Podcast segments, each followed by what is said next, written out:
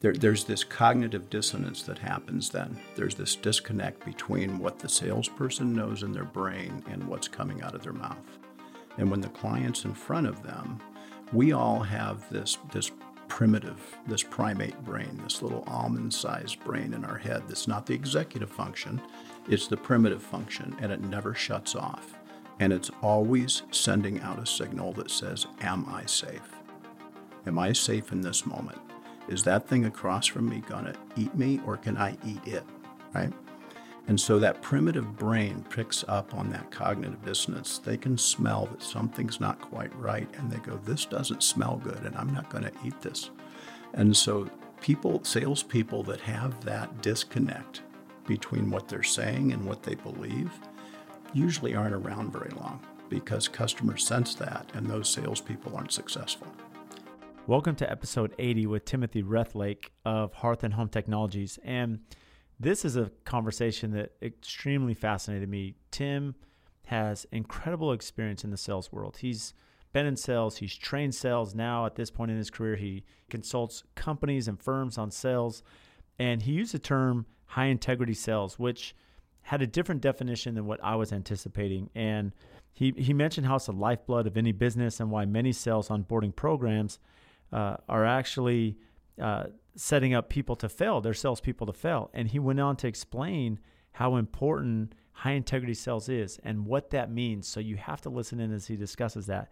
And, and really, he touches on the view of every organization, uh, how their leadership's built. And he speaks to uh, what motivates us as employees, as managers, and how to get the most out of our, our sales process. And finally, you know, he spoke about Hearth and Home Technologies, which they have some amazing products, amazing innovation, uh, so many things that fit so many different needs from our customer base.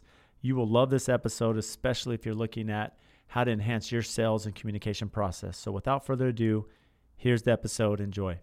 So, welcome today to the AFT Construction Podcast today. And we are fortunate to have with us Tim Rethlake, who is the Vice President of Trade Marketing for Hearth and Home Technologies. Welcome, Tim. Brad, it's a pleasure to be with you today. And Tim is actually referral Mark La Liberté. For those of you that have been listening to the podcast, we've had Mark on a couple times, and Tim has tremendous experience in sales. We're going to get into Hearth and Home Technologies uh, here a little bit later in the discussion. But to start here, Tim, you know what is high integrity sales?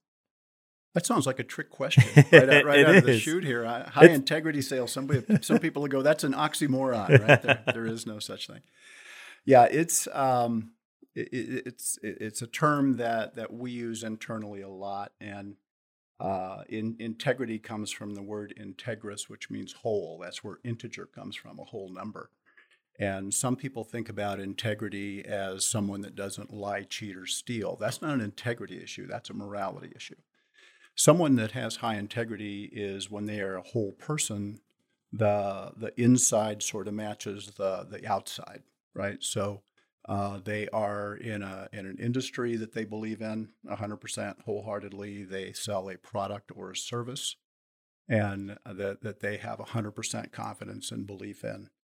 And so, what we've always kind of coached our our trade partners that that handle our brands is if you have the best solution in the market, if you have the best service, and if you're representing the best products, then an educated consumer at the end, whether that be a, a home builder or a home owner, uh, is your friend actually. So you don't you never have to worry about uh, you know how am I going to color this? How do I how do I sort of couch this? You can have full transparency when you when you're in a, a high integrity uh, situation. It's interesting because I've heard from a lot of entrepreneurs and business owners that have been successful, and they always say there's really two things that motivate your team. One is they want to feel valued, right? They want to feel appreciated. Uh, they want to feel like they matter to the business owner, to the business itself. And then number two, that they believe in the product or they believe in the vision or they believe in what they're doing. And really, by having both of those, if they feel valued and they, they have value in the company or the vision of the company, then now you really get that synergy for people that believe in the culture and are going to make you successful. And, and essentially, this is, I've never heard it put this way, where high integrity sales is really what you're defining is saying if, if, if you have a great product or great innovation or a great company and the people believe in that, they can stand behind that, then their whole demeanor, their culture, their communication, everything will be that high integrity sales. Absolutely, and and I, I, call it the wince factor, right? I, I talk to salespeople. I say when your phone goes off and you look at it and it's a customer calling, do you wince a little bit? And if you do, then you've got an issue with integrity because you've let them down somewhere along the line, right? Because build, building trust with customers is really simple. You do what you say you're going to do every time, over time. I didn't say it was easy, it's just simple. And especially in the industry that we're in, where, um, gosh, I don't know, Brad, on a, on a typical build, are less than 5%, maybe 2% of the people on that job are your direct employees of AFT. Correct. Everyone else is a trade partner, right? Mm-hmm. So you're making promises to your clients, and then you're depending on other people to come through for you to deliver that promise.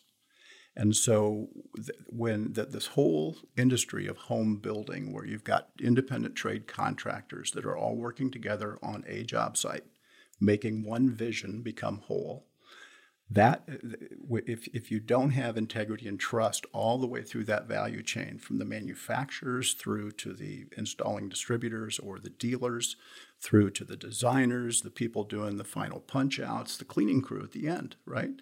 That says what what does this consumer walk what do they see when they walk through that front door with the key in their hand for the first time?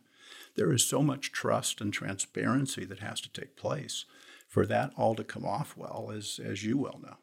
Well it's interesting because i you know how do you make that turn as a business owner? And, and the reason i ask is tim is you've done a lot of training and you teach a lot of people high integrity sales and you know the communication because you know for you representing your brand of products i mean they they they're they're great products, and we're going to get into this. But you know, on an individual level, each trade partner will have a product that they feel is maybe superior. They believe in it's that high integrity.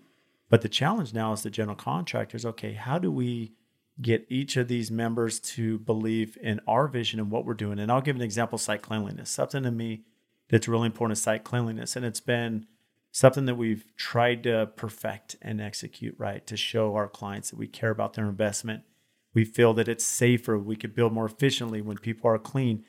And it's hard because there's moments of construction where it's not there. And we do have some of our vendors that believe in that. They see the vision, they see that integrity portion, but then some don't.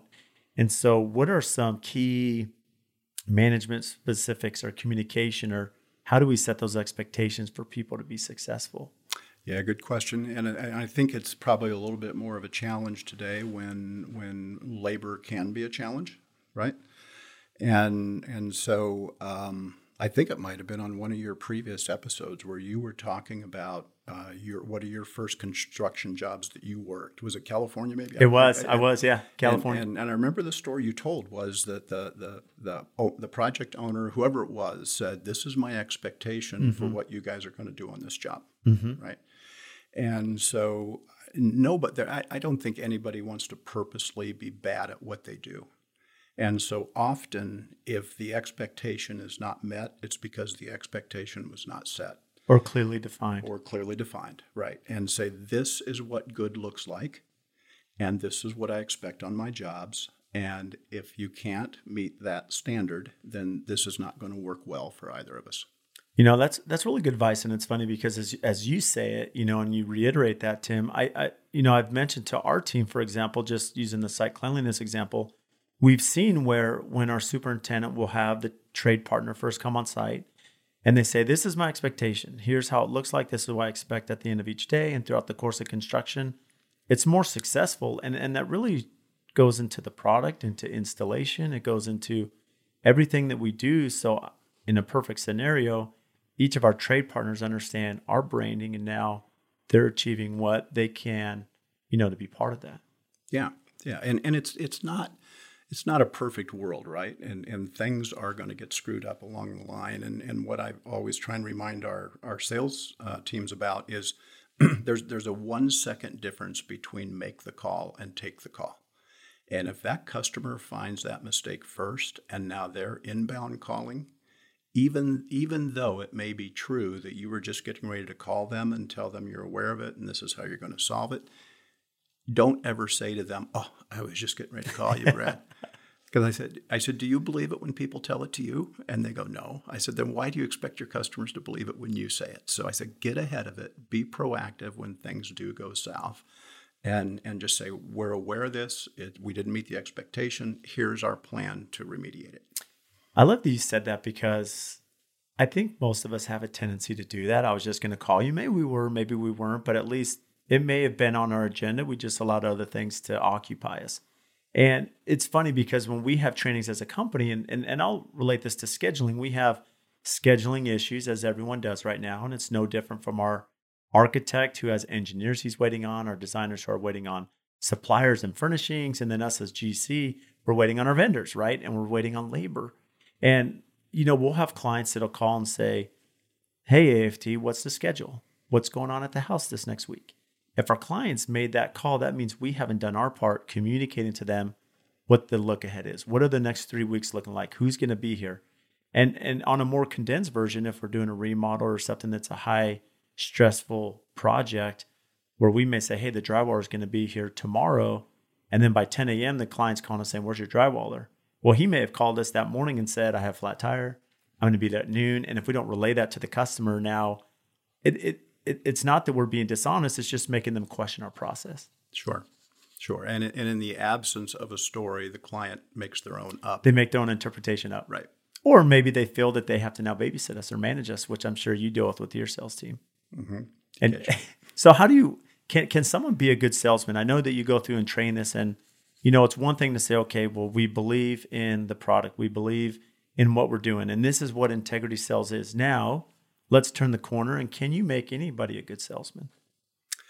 Well, it, obviously, we all are salespeople, right? I mean, everybody's in sales. How, how many times in the course of a week will your kids come and try and sell you on letting them do something, right? so, so we're all in sales to some degree. It's just that there's not not all of us do it professionally or have it have it on our business card. And so, um, I, I the high integrity sales um, process is also known, you know, it's also a consultative sales process. So it basically is flipping the lenses. And there's really been such so much bad scripting out there, Brad, on on you know people that do if you know if you know if you're not telling, you're not selling, and I mean just super stupid stuff like that. And um, Daniel Pink uh, wrote a book called To Sell is Human. And in that book is the first time I've seen the, the term coined of ambivert. An ambivert is someone who is introverted by nature, but they can be extroverted. It just takes a little bit of, of effort to do it.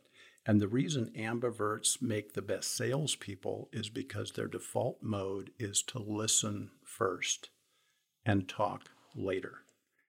And I've got a buddy back in, in St. Paul, where, Minnesota, where I live, Tim Murray, and he always says, uh, I may not be much, but I am all I like to talk about.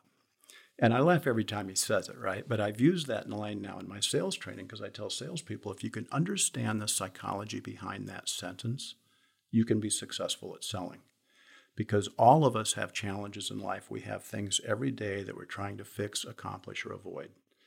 And so if the salesperson can just be patient enough and and and put some insightful questions to the client. And and you know, I'm not saying like make it feel like an interrogation or the Spanish Inquisition, nothing like that. But put some insightful questions out and then be patient enough to hear the story that that client is telling. And then have the integrity to say, Yep, I think we have a solution that will help you with that. Or maybe there's that one time out of a hundred that you have to go, now that I know what you're looking for, Brad, now that I better understand what your vision is, I'm going to have to send you to my competitor across town because they have it exactly what you're looking for, and I don't. And the minute you do that, your integrity soars with that client you're talking to at the moment. And maybe you don't get that immediate sale, but I promise you they will always keep you in the mix on future sales down the road. I love that perspective. You know, it's interesting as I look back, you know, we're being sold to every day as a general contractor. And in turn, we're also selling our brand to our clientele, right? That there's so so it comes from both sides. And I have seen that a lot of the talented individuals that sell are extroverts that have to become introverts. And it makes sense. Ambivert, which is the term you use, which I've not heard till this podcast. Um, so, so when it comes to the listening, you know, someone who is inherently an introvert, you know, they, they may have that talent inherent to them to be a good listener. How do you teach your sales team or other sales persons, you know, to be a better listener and to really listen to what the client's asking and to help solve those pain points? Yeah, great, great question because uh, a lot of onboarding, sales onboarding that's done is, you know, a company will hire a, a fresh new salesperson and then they will strap their head to a table and they'll put a funnel in their ear and they'll spend the first week just dumping product knowledge in their head, right? Making them a product expert. And they say, okay, you're ready to go. And then they send you out and expect you to listen to a customer's story instead of just vomiting out all this product knowledge that we've just told you. so, so a, a, lot of sales onboarding programs set salespeople up to fail. We set them up to go out talking, not to go out listening. And so we we intentionally have a session of our of our sales onboarding for our trade partners and, and for our sales teams as well that involves empathic listening and that's that's a term that I've taken from from Stephen Covey. We do we do uh, some internal work with with some Franklin Covey material, and so Seven Habits of Highly Effective People is that's been one of the the form, formative books in in my life, and and uh, one of the things that I've been blessed to be able to do is facilitate Seven Habits internally within our company.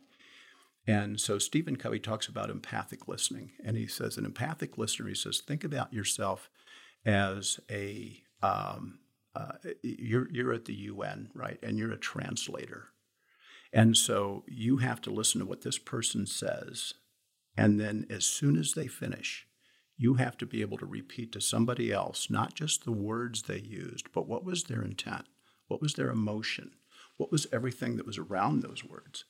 And he said, if you can just always be thinking about that as soon as they're done, I've got to repeat back both the feeling and the content. It's it takes heavy lifting. It's hard to do because we're all going 108 miles an hour with our hair on fire. That's kind of the world today, um, and so it, it's it, it it you have to. In, in another term we use a lot internally is slow is fast. That if you slow it down in the beginning and listen to what the customer really wants and and just bite your lip and even when they finish talking just let that five or six seconds, which is an eternity of quiet, right? Just stay quiet. And often they will continue to say more. And it's what they say that second time where the real magic is, because that's what they really were hoping for. That's what was on the inside as they were thinking through their first answer. Then they got to that next answer. And so, um, if you if you can listen and drag, get that story, you know, get that out there first. Then we tr- we teach something very simple. It's just called is, does, because. And so, a fireplace example of that could be, you know, I, I we, we want our salespeople to really ask a lot of lifestyle questions with clients. Do you entertain at home a lot? Okay, so then, when you come back with the solution, you can say, What this is, is a gas fireplace system that allows you to turn it down by 50%. And that's important because you said you entertain at home a lot. So, you want to be able to enjoy your fire and not cook your guests out of the room, right? So, but you can't play is, does, because, because there's no because if you don't listen, right? So, you have to understand what they said so that you can say, the reason I'm suggesting the solution is because you said. And those three words are magic with a client. So let me ask you this. If before you get to the is does because, if if you're instructing a salesperson, you know, as as they're listening to the client, the client is, you know, speaking about their needs, their wants, whatever may be, their living scenario. Um, do you recommend that after they finish saying that that essentially you condense that and repeat it repeat it just like the translator example or do they continue to probe and ask more questions in preparation to get to the is does because there that, that, that is a technique called called mirroring where where you can repeat back but I, I, I don't like to see that done all, too much because then it, then it feels like you're it feels like it's a technique, right? Mm-hmm. Instead of genuine communication. Um, there is there is a technique of using what the consumer just if you want them to say more, what the, if you want the client to say more, uh, as soon as they're finished, you can just say what their last two or three words that they just said, and just let those hang, and then they almost pick up with them and, and run with those. But there's you know there is a, a, a fine line, especially uh, in this past year when face to face communication has been limit more limited than normal um, of picking up on all the nuances of communication the body language, the facial expression, the voice intonation. Uh, all of that now has to get filtered through a Zoom call, maybe, right? Or a FaceTime call. And so your your antenna as the listener, you, your receptors need to be even higher than, than normal because sometimes what you would catch in a face to face conversation uh, is is challenged on a technology conversation. So that repeating back occasionally and checking in and just confirming this is what I heard you say, Brad. Is that is that is that is that close? Is that accurate? Is that fair? Right. Um, I think that's probably even more important now when you don't have as much face to face communication. I think that's very valuable. You know, I'm looking back. There's an example recently, and you know, this is something that was taught to me early in my career too. Is as you're mentioning, Tim, is that you know we, we can't be everything to everyone, right? We have to understand our strengths as a company, our strengths as a product, and what we can offer to the client. And it may be better that we point them a different direction, right? We shouldn't try to just sell everyone. And we had a client recently, and they wanted to do this big, extensive renovation and they're going to put these dollars behind it and it was really tough on on our team and I because we knew that they were going to put good money into bad, right? And and we had to sit down and have a conversation to the client and say, look, we want to work with you. You're a great client, but these dollars you're putting into this project will not bring you a good ROI, which is was important to them. You know, they're in their profession, they know that at some point they'll be moved and relocated. So that was an important pain point for them. And and it was interesting because having that conversation, they said, you know, Brad, this is what we were thinking.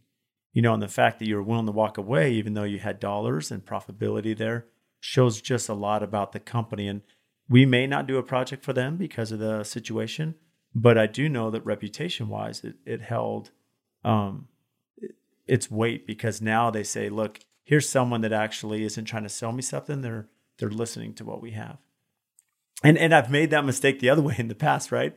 And so that's why I think it's super valuable to understand to get to the is does because you do have to sit there and listen and engage and really understand what the pain point and the end goals are, you know, to know are we the right fit or not. Right. And and that in that conversation, that client didn't become a client in that moment, but as you said, they may sure do it down the road, or they may very well be talking Referral with family network. or friends, right? Mm-hmm. Yeah, exactly. So, what would you recommend to a salesman? Because going back to the high integrity portion that you mentioned of what that is, you know, it's something you believe in, right? That's what makes you whole. So, what if the salesperson does not believe in the product? Do you recommend that they look for a new position? I mean, or or how do you realign maybe the company focus to align with that?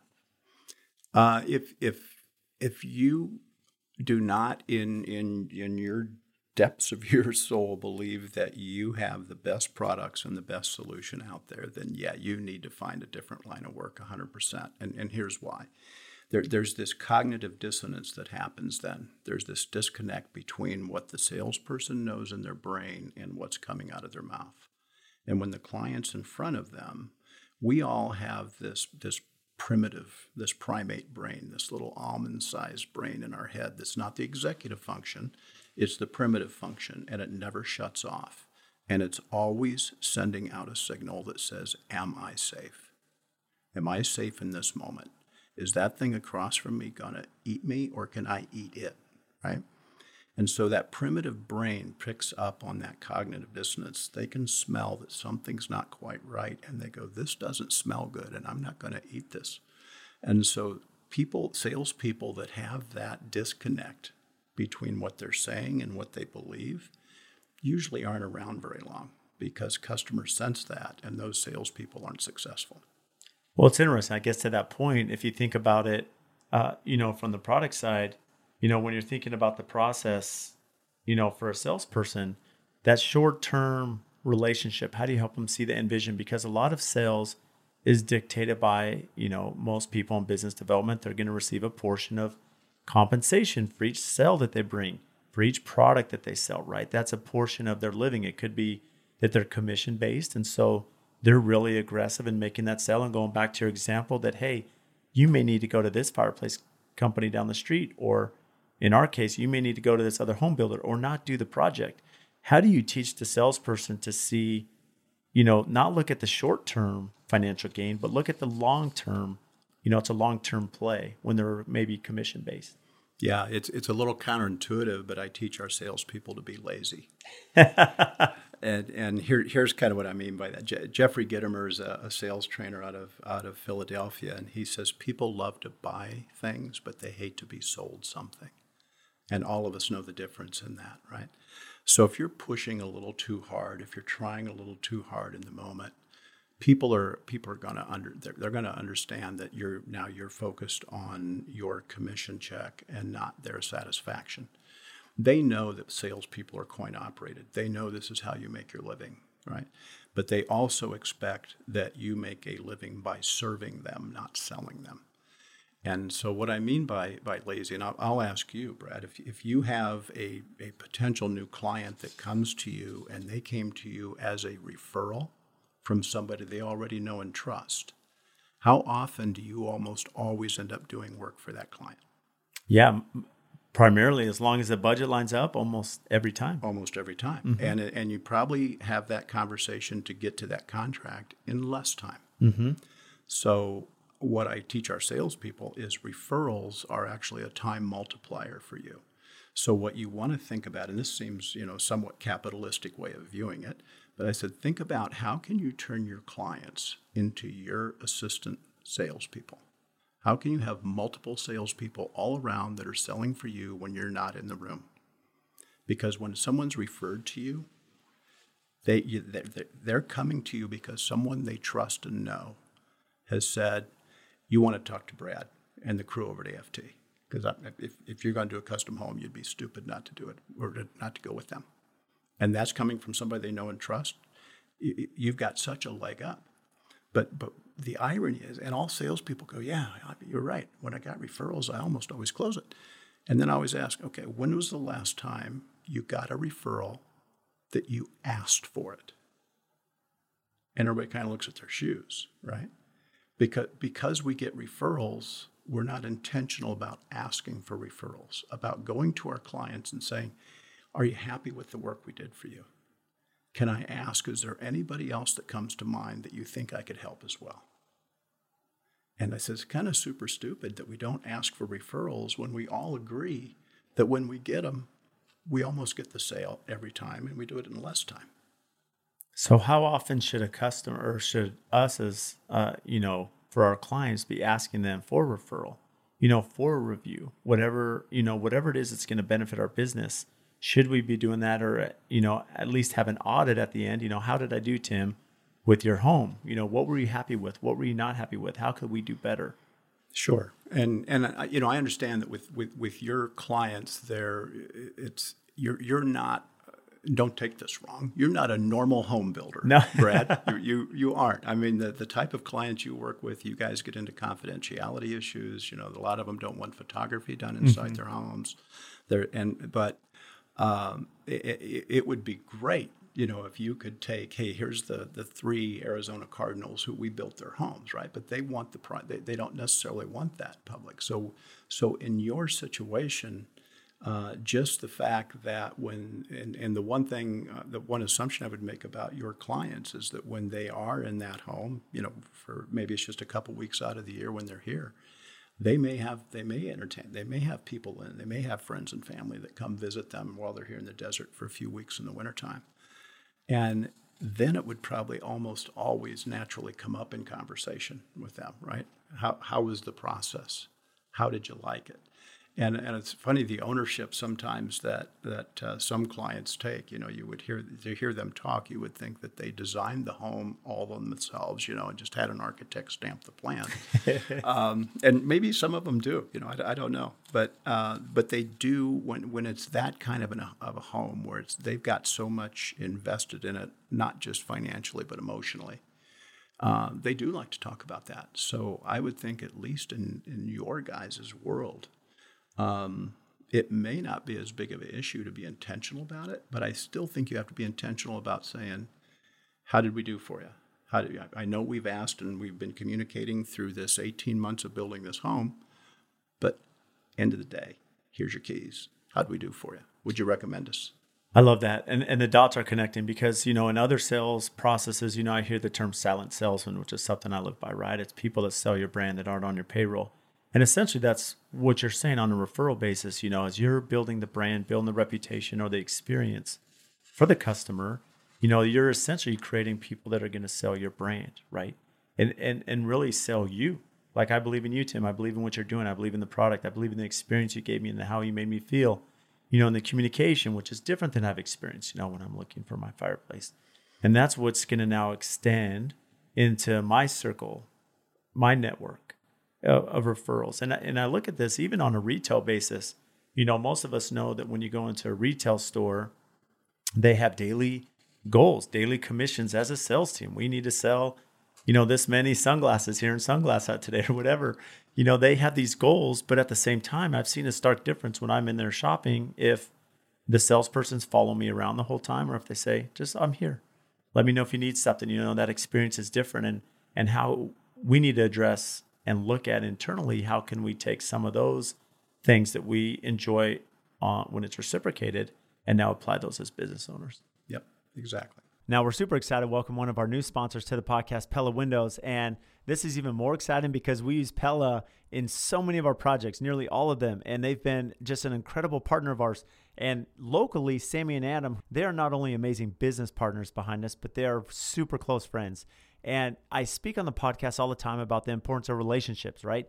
Relationships with our customers, with our vendors, with our suppliers, because at the end of the day, I'm only as good as those that help our brand and assist us in our projects to, to take it from the ground up all the way to completion. And if we didn't have partners such as Pella, there's no way we'd be who we are today.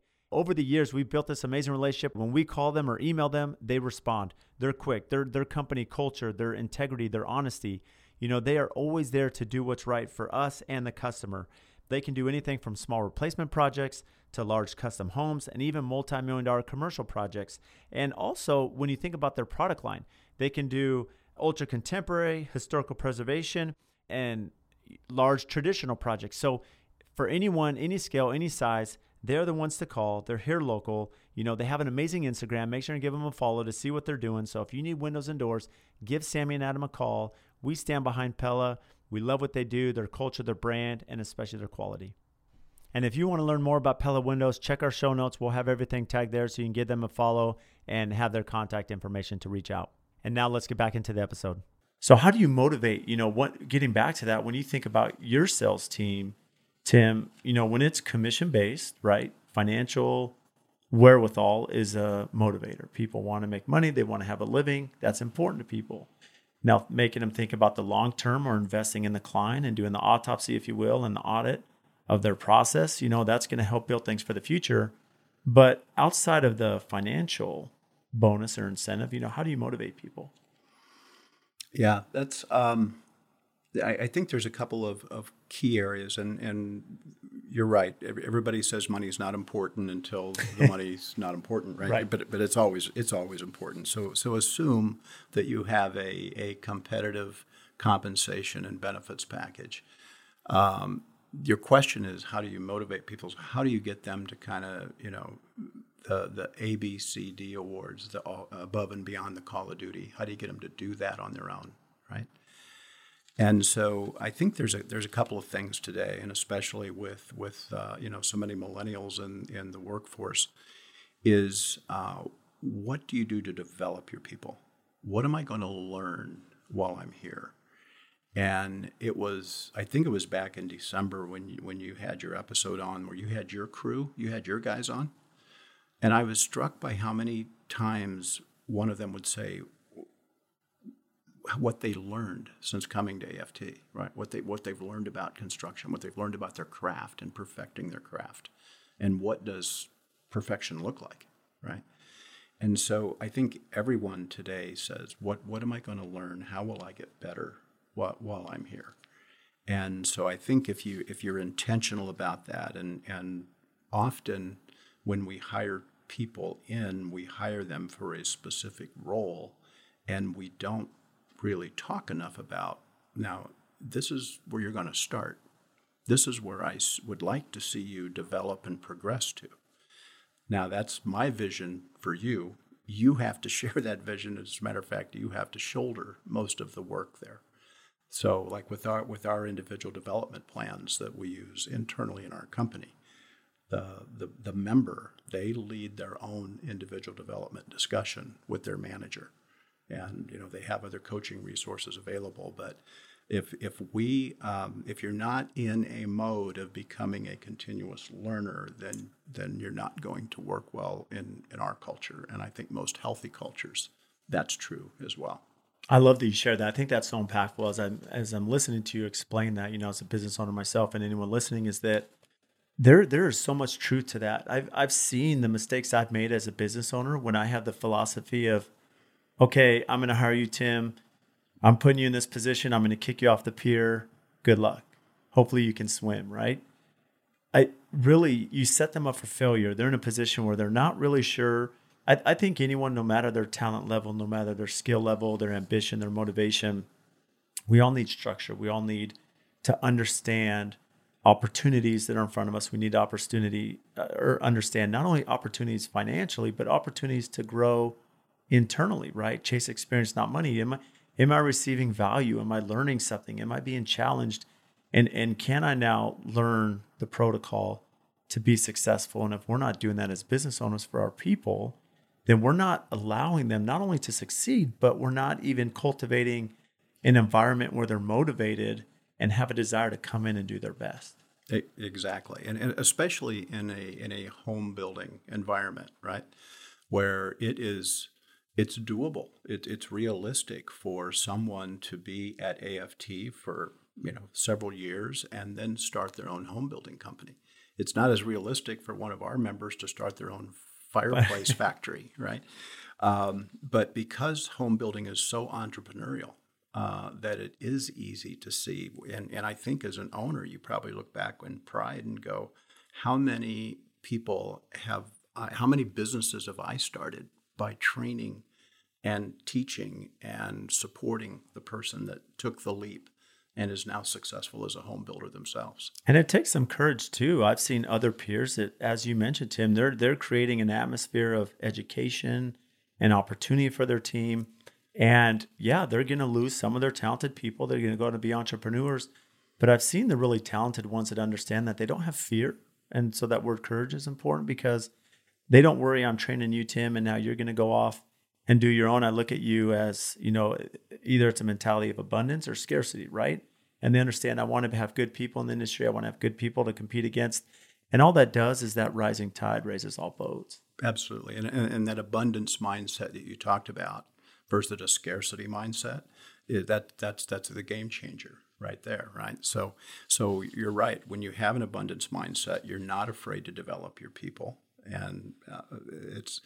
Uh, and, and the other thing along with that education and development is if you want to motivate your people and sometimes in smaller companies this becomes an issue where you can get an owner that has their favorites right mm-hmm. and so uh, herm edwards the, the nfl mm-hmm. football coach is, is he's renowned for having said, treat all your players fairly, but don't dare treat them the same. And, the, and there's the, the wisdom behind that is that all your players are, are they're motivated differently. They respond to different motivations, right? It's the the platinum rule versus the golden rule. It's knowing that hey, Brad, Brad doesn't may not want to be treated like Tim wants to be treated. So Tim, I've got to understand what what motivates Brad? How, what's a what's a deposit in Brad's emotional bank account? Right. So, for example, if, if somebody wanted to give me opera tickets, as an attaboy for doing a good job, that that actually is a withdrawal because I don't like opera. I, I don't really like people that do like opera. It's it's not my jam, right? So if you were my leader and and you said, Tim, here's here's a couple tickets for you and Justine for the Sunday afternoon matinee. I'd go, yeah, you don't you you do not know me, right? So it's actually a withdrawal. So intention was good, but delivery was off a little bit.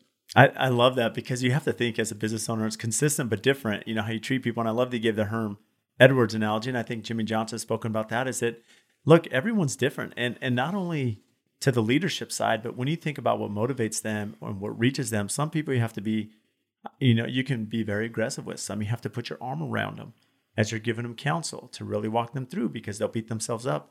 So as a leader, you have to really understand what motivates each member of your team, their personality, what drives them, how they communicate well. And by learning those strengths and weaknesses that each of them have, well, now you can really fine tune how you communicate with them. So you're still consistent as far as communication with them, but the variation is important because each of them receive it differently.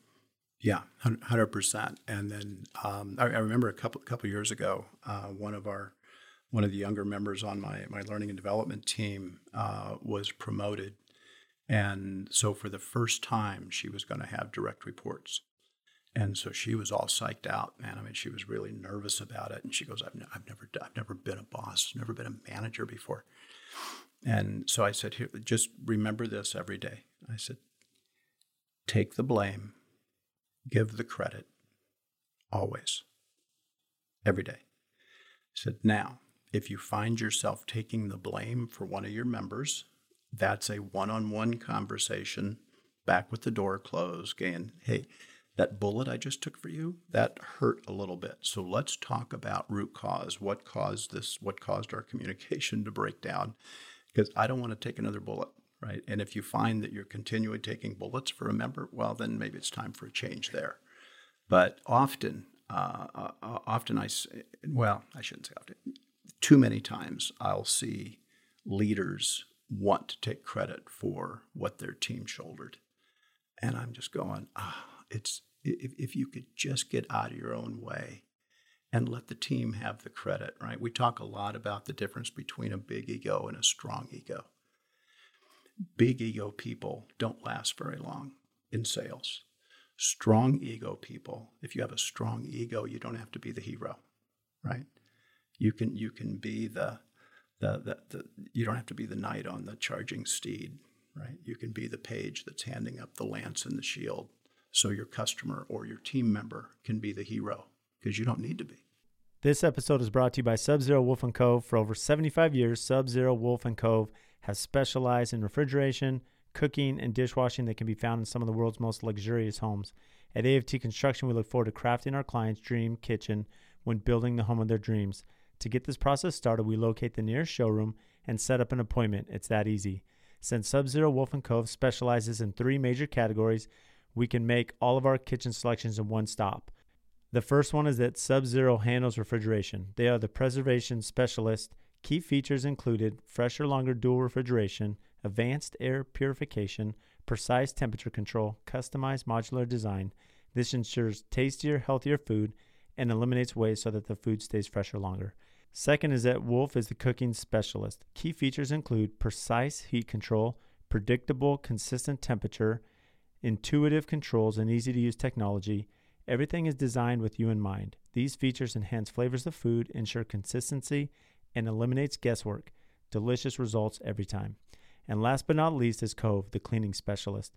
Key features include precise water flow, superior drying conditions, fully adjustable interior for every need, and so quiet it never interrupts. Not only are all products functional and reliable, they look great, truly built to last. To schedule an appointment at your nearest Sub-Zero Wolf & Cove showroom, visit subzero-wolf.com backslash showroom or click the link in our show notes below. Going back to the motivation discussion that we were just speaking about, where, yeah, financials important and processes are important, but even more importantly, if you're going to continue to take the credit, you know, that there's nothing more demoralizing as an employee when – you're putting forth the effort, you know the value you're bringing, and yet the manager or supervisor or owner is taking the credit for themselves and not passing that on for everything you're doing.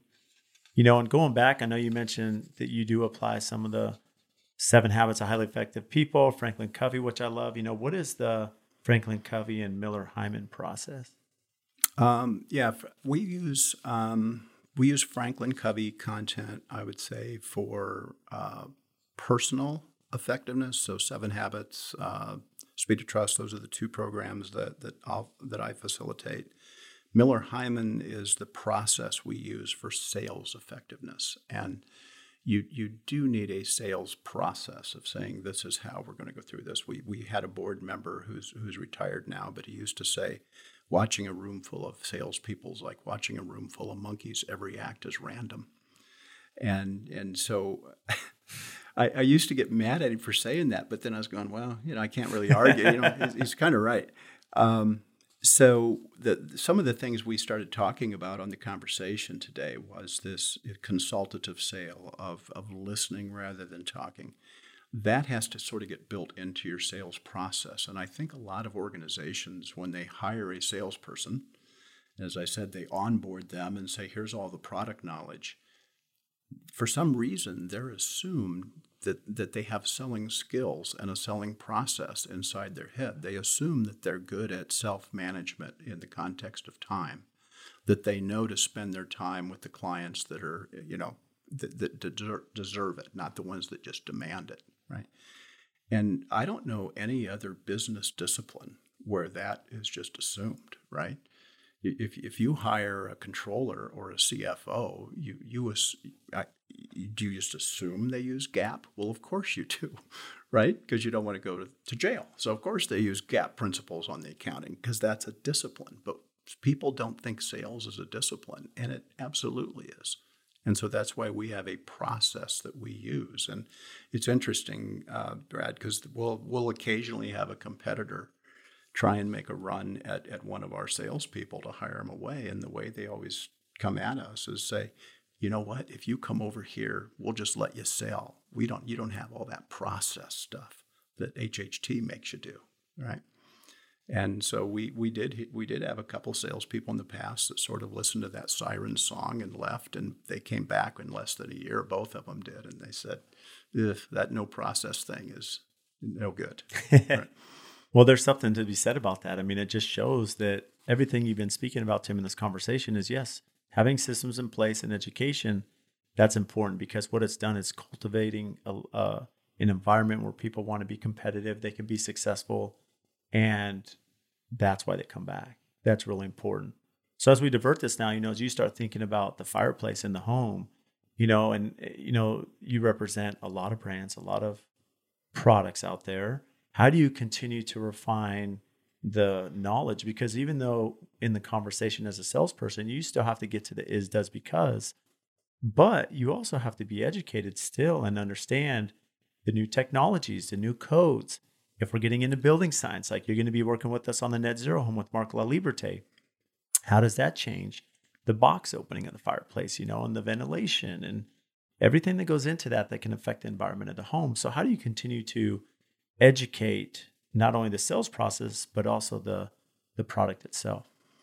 Yeah, and that, that's why this concept of of hiring people that have a lifelong learning mentality because we, you know, our, our corporate headquarters are, are back in, in Lakeville, Minnesota. So sometimes uh, you'll hear our people in the field talk about getting whammed, which is the, the world according to Minnesota. um, so it's very difficult from a corporate uh, perspective to, to know, to stay on top of what is every nuance with every building code, what's every peculiarity of every building official on every city.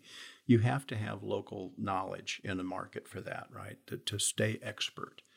And so, yeah, we can train on, you know, overall what's what are the changes in in building science, right? And what's what happened when you go from, you know, Energy Star 2.0 to, to 3.0 and what is that what's the impact of blower door testing on open hearth products? That you know, that's sort of a blanket uh, learning or educational component, and and we have a, a, an online learning system that we do a lot of technology training, product training.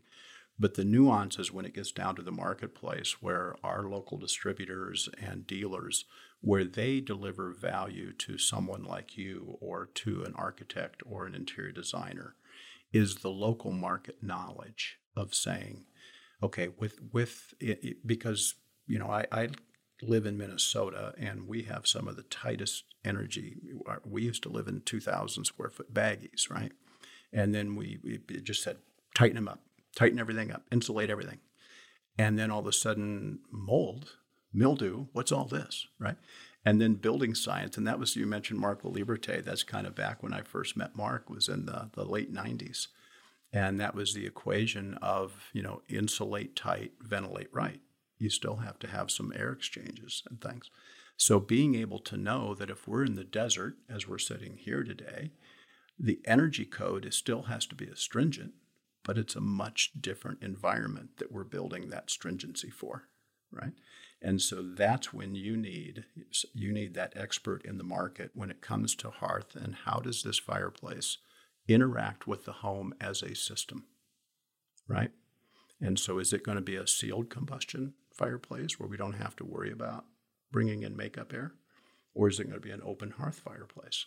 Okay. Now we've got a lot of things inside the type of homes you build. We got high CFM vent hoods in the kitchen, right?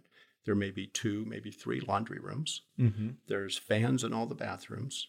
And now we've sealed this home up really tight. Well, your HVAC guy had better be on his game on calculating what's the combustion air needs of that home going to be. Because if you get that wrong with a fireplace on an open hearth situation, and now in you know in Phoenix here you can't have wood burning inside anymore for environmental rules. Right. So now if you have a gas unit that's not venting properly, now we got a problem. Yeah, absolutely we do and that's why it's super important as you mentioned not only from you training your sales team but even my team, right? Understanding yes, if we have our ventilation systems, the CFM for the the range that we're doing. And as these get bigger and more extravagant and you know the exhaust from the launch and everything you mentioned and now our fireplace you know we have to understand that because it's a life safety issue. And who are the professionals we're working with?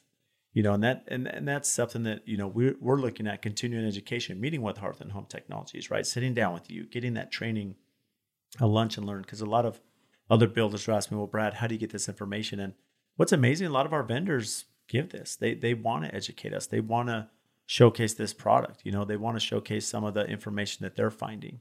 And and so it is accessible. We just have to look for it. So what are some of the technologies and products that you're excited about? I know you represent so many with Hearth and Home Technologies. What are some that that really speak to you, Tim? So what are you asking me? What which my kids are my favorite? Yeah. is that is that kind of it? That's always a tough question. Yeah, yeah, it is. Depends on the day, um, probably. Yeah, there's uh, that is absolutely true. Um, so I, I, think my my personal favorites and, and one that I think would be very relevant for for your listeners, the designers and the architects out there, is um, a brand called Stellar, which is not that well known. It's a, it's a smaller custom brand. Uh, it actually was started by some some members of our company who who left a few years ago, and then we've acquired them back since then. But the, the thing that's just super cool about Stellar is that if a designer or an architect can imagine it and if they can sketch it, we can build it. And not only can we build it, but we can get it UL listed. And there's nobody else in the world that can do that. So everything's custom. Everything is custom and we'll UL list it, which makes it much easier when you're going through plan check mm-hmm. on a custom hearth design and say, yep, here's the UL certification for it. And is this for an open hearth? Is this for uh, gas, for electric? Does it vary anything? Yeah, it's pri- primarily gas, and it's both open or sealed combustion, I- either way. And it's you know we've done L-shaped uh, linear fireplaces that go 30 feet, you know, vertical and 40 feet horizontal. You know, it's a lot of a lot of commercial and restaurant applications, and restaurants uh, are, can be can be very challenging uh, for hearth products because of the amount of, of air that's getting taken through the kitchen on exhaust fans, right? And so sealed combustion systems in restaurants are almost always the, the way to go there. And so Stellar you know, we've got the ability with, with Stellar to, to take a, a company's logo and etch it into the glass. Mm. Um, they, they, they can take a photo of the, let's say you've got a, a, a you're on a, is, are they mesas out here when you're at the top of yeah, the hill? Yeah, there's plateaus and mesas. Plateaus yeah. and mesas. So, uh-huh. if I, so if I'm on the mesa and I want to ha- take a, a, a, landscape photo of what's outside, we can recreate that photo and put it on glass and put that in the back of the fireplace so that it looks like you go window right through the fireplace to window and it looks like you're looking at that entire landscape view outside that home. So anything, uh, you know, if it's a if it's a uh, the Cardinals logo, we could put that on glass and put it in the back. So that's why I'm excited about the, having the Stellar brand because it really is any any length of imagination that your your clients would want to do, we can do it. Um, the other answer I've got is probably the other end of the spectrum because it's one of our old school brands of Vermont castings. And Vermont castings are freestanding wood stoves primarily. They do have gas as well. Um, but it was a brand that started in the 70s during the energy crisis. And um, we acquired that brand several years ago. And what I love about that, the Vermont Casting story, is that we have uh, a clean electric fueled foundry in Vermont. And every day we take 12 tons of cast iron brake drums from automotive recycling and we melt that down. And that comes back out as parts for what I call high performance furniture. So we'll put mahogany colored, red colored, porcelain coating on these cast iron stoves. And they are just beautiful pieces of art. They become heirloom for, for the family in, in those homes.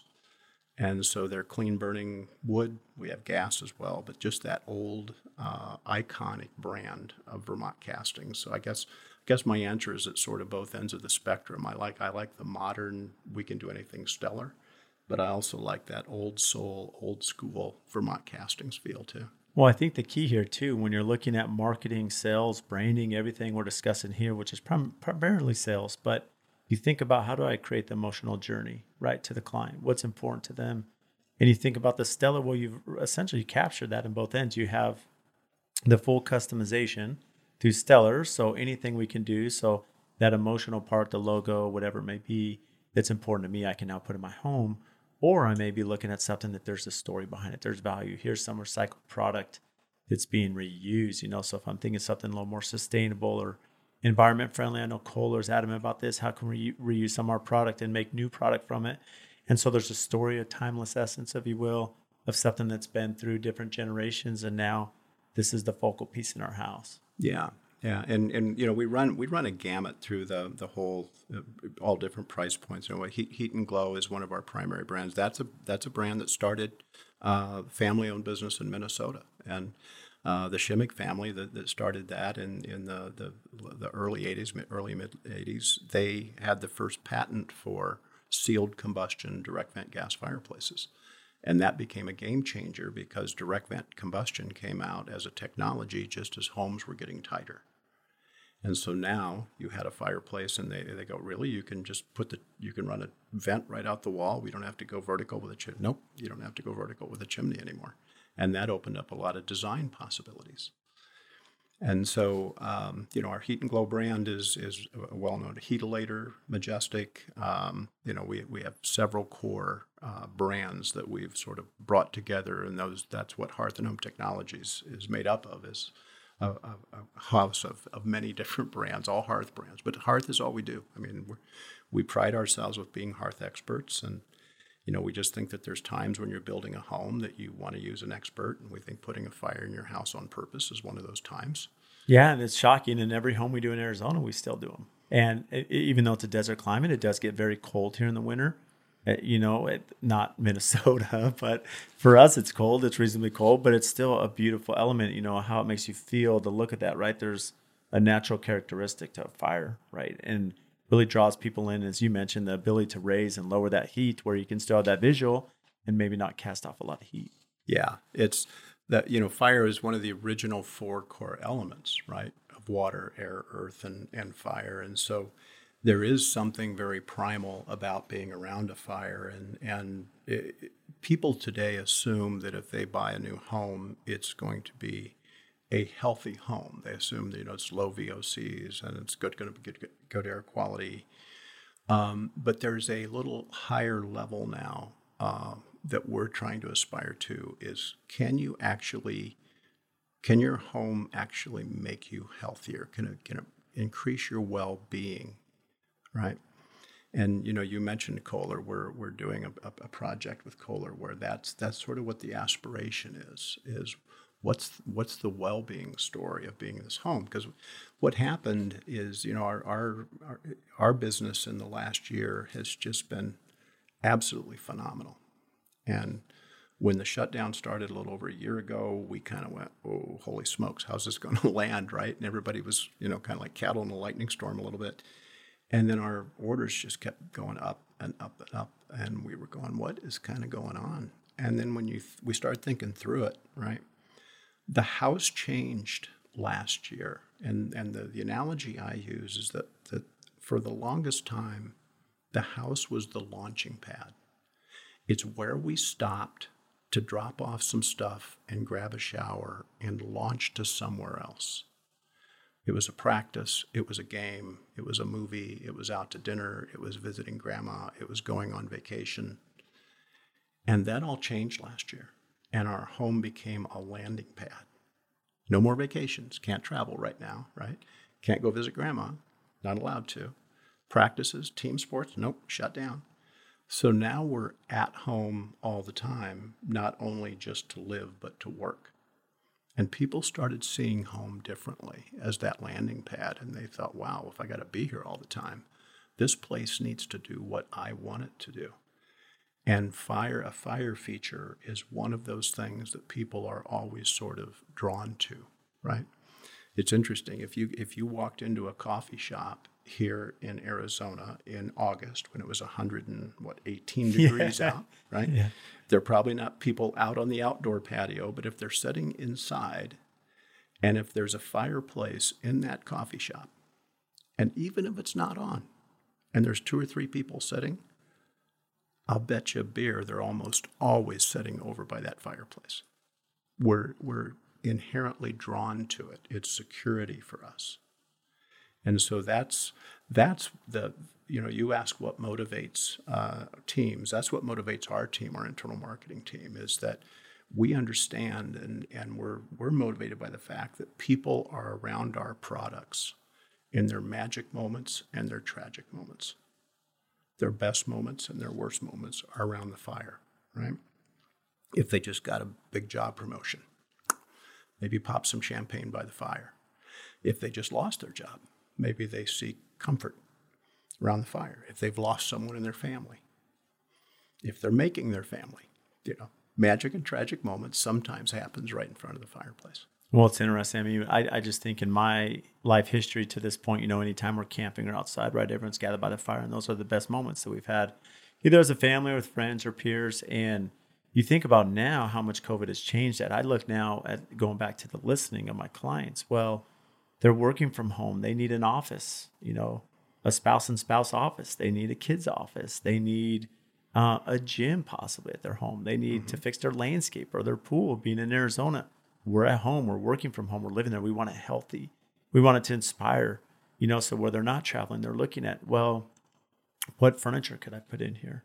Where's my fireplace that's going to inspire me? And, and these are really valuable insights, Tim, because you know the the products that are out there and as we become more educated what's out there i mean this is what our clients are asking for. And especially if there is another pandemic or lockdown they want to be prepared where they can be home and be inspired and still have a safety or something that you know will bring joy to them you know being locked in their home. Yeah especially important if your work involves any kind of creativity mm-hmm. right? If you're in design if you're a writer having marketing, ju- anything, yeah, yeah. Ju- I mean, having that fire feature there, and you know, you you brought up a good point about you know the even in this climate. Well, we've we've done a lot of advancement lately. Not not just we as a company, but our industry has on heat management, right? Because the the trend now is for uh, linear uh, long fire, long modern style fireplaces, and when that fireplace became lower, everybody wanted to drop that big screen TV down mm-hmm. to it, mm-hmm. right?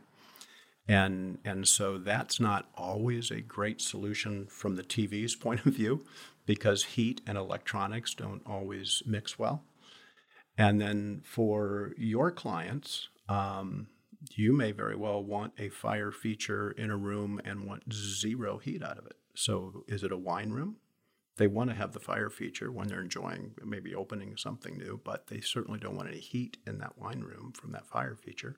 If they have a fine art collection, they may not want any heat. They likely won't want any heat in there. So the challenge for us as hearth designers was how can you still give a robust, visually appealing flame, but let the client control the heat and put it where they want to? And so a lot of our fireplaces now have that option of either heat zone where you can we can pull some or most of the heat off of the fireplace chassis and move it to another room. Um, we have heat out where we can kick it outdoors. Now it's not an energy efficient solution, but it is the lifestyle solution that your client wants. And, and so, um, because of the TV moving down closer to the, because you don't want the TV high and everybody's got to crook their neck to watch it, you know, that's, that's not a good solution. And so, um, that's why it's important when uh, you're working through the design process and you're using a local hearth expert. They need to be, they should be, they better be, if they're representing our brands, they better be asking you, tell me a little bit about what you think about how this client's going to live in their home. Are they going to entertain a home a lot? You know, do you do you think that there's you know going to be are they going to put a TV above it? And if so, right, high def, you know, all all the electronic stuff is now as much of the conversation with fireplaces as the mechanical venting used to be. And you know, because they go hand in hand. They do and you know all of our, our gas fireplace systems now have have smart valve technology for smart homes so you can go you know, Alexa, turn on the living room fireplace, Alexa, turn on the outdoor fireplace. Um, so it all has to be in a, integral to work together with that home as a system so that your client can live in that home the way they envisioned it. Well, that's really important. I think from just the sales perspective, not only understanding how the person's living their lifestyle, how they're entertaining, where the TV's can be located, but you also think about what's the surround, what's the design, right? What's combustible around the fireplace? You know, there's certain products that they can or should not put there around the fireplace. And what do you recommend to someone that wants to do a TV? Do you recommend that they put like a niche or recess that TV? I mean, what are things that they can do to work around maybe some items that are a little bit more combustible or dangerous to be around that fireplace? Yeah, uh, the um, the the niche is is a is a solution, and you could also put a shelf, you know, a mm-hmm. shelf mantle a in mantle. To, to help with that as well. What we find though is that often the designer who's designing in that real long linear fireplace, they're looking for a really clean finish to that entire wall. Mm-hmm. So they go, no, I, I, don't want that mantle protruding. Right. And I don't want the TV recessed very deep in a niche. I want I want it to be clean, yep. right? And and so then what we almost always recommend is to go with, with one of our heat management solutions that basically takes the heat off that chassis and moves it up behind the wall instead of the front of the wall and then brings it out at the top ceiling level. So it's actually sort of moving up behind the wall and coming out above the fireplace. Um, you, you, know, with gas systems, it's not like your TV is going to start melting off the wall but you probably will diminish the lifespan of that TV to some degree. That's interesting. And how often do, as you mentioned, in the modern design, it's going to be a long linear fireplace. It's going to be a very clean uh, facade there, right? That, that's installed, whether it be a stone or a product. And I know even with products such as engineered quartz, you have to be a little careful because they can heat, they can crack, they can, you know, there's some issues that come up. And so, how often do you know should we as the general contractor or the designer or the architect be conversing with you know someone from hearth and home technologies to understand is will this suffice you know how can we design around the heat that's going to be given from the fireplace yeah it, that that's a holistic conversation to have with your with your local hearth expert because um, and you know when when our fireplaces go in we're going in at framing and There's other trades that will touch our work. So the plumber will be on it, the electrician will be on it. You've got insulators, sheetrockers working around it. Uh, we may or may not be doing the facing on it. So it gets touched by a lot of other trades after we've been there. And, and often what will happen is we'll, we'll, we'll have a situation, we'll have a problem. And what we found out was that they, they put a custom wood mantle surround system on there and bookshelves and everything. And they just built it too close and we didn't have clearances anymore. And we didn't catch it because we didn't see it. It wasn't on the plan. We mm-hmm. didn't notice it on the plan. The inspector didn't see it. It just went. It just it missed a lot of check check boxes. And so it's better just to have that conversation up front with your your supplier on your hearth systems on this is what the finished appearance of this wall looks like. This is the materials we're thinking about using. You know, I'm, I'm a big fan of, of natural materials, whether it be stone or granite or marble. Uh, some of the composite materials, as you said, uh, the binders they use. Um, it, it, it's not an issue that it would likely, especially with a gas fireplace, it's not that it would combust and start on fire. But what you could get are some odors, maybe off gassing if you get it too hot. If it's a white substrate, if it's like a you know imitation white marble or something, then you might start to see some discoloration on some lighter colors. Or something. Yeah, a little yellow or a little brown, and then also some of the adhesives you use um, they, to, to put the, the facing material on, that can bleed right through the lighter material if that material starts getting hot and starts almost wicking that adhesive from the back to the front of the, of the material. So it's, it's good to just uh, have that entire conversation up front because there's there's really two areas of design around the fireplace. It's what's what's the fire itself, and that's important now because of gas. Because with every gas fire, with a gas fireplace, every time you turn it on, that's the fire you get. It's not like a wood fireplace where every wood fire you built was different and unique, right? Because you build it different. Mm-hmm. This is the look you're going to get. So that's why it's important if you're putting gas systems in to work with a trade partner that has a showroom, that has burning displays, where the designer or the client can go, yep, this is the look we want. This is the color of, mater- of stone we want in, in the bed of it. And here's how uh, we achieve it. Yeah. And so it's, it's, it's, you, you got to focus on what does the fire look like? And then what does that finished wall look like? There's really a part A and a part B to that whole hearth design conversation. So, as a hearth expert, you know, we we mentioned, you know, that there's wood burning, there's gas, there's electric. I know in our market, wood burning we can't have because of the air quality in Phoenix. But you know, as a hearth expert, what is your preference? What do you like to see the most? Um, the, the the best of both worlds, um, which you can't have here, but the best of both worlds in my book is gas inside and wood outside. Um, but also be intentional about wood outside. I, I, like a wood fireplace outside, not a wood pit outside. You know, you mentioned earlier going camping with the mm-hmm. kids. Well, when you're when you're camping with the Boy Scouts, you don't care if you smell like a wood fire. Right. um, but sometimes, but if you have guests over for they dinner, do. they do. Yeah, especially so, if they're in nice clothes. Yeah. So so if you have an outdoor wood fire feature, I like to see it with a you know with an, an outdoor wood fireplace that has a chimney system right. that gets the smoke up and out and, yep. and away from you, not into you and your clothes. Not into you, right? So and you know that's. Um, we see that in, in Colorado a lot with, with resort homes or vacation homes where they, they like that. You can still do a wood fireplace outside, but Denver, because of that winter temperature inversion, same as Phoenix, mm-hmm. right? Western metropolitan markets, winter air a little heavier, mm-hmm. holds that pollution in. So that's why Denver is gas only uh, and Phoenix is gas only.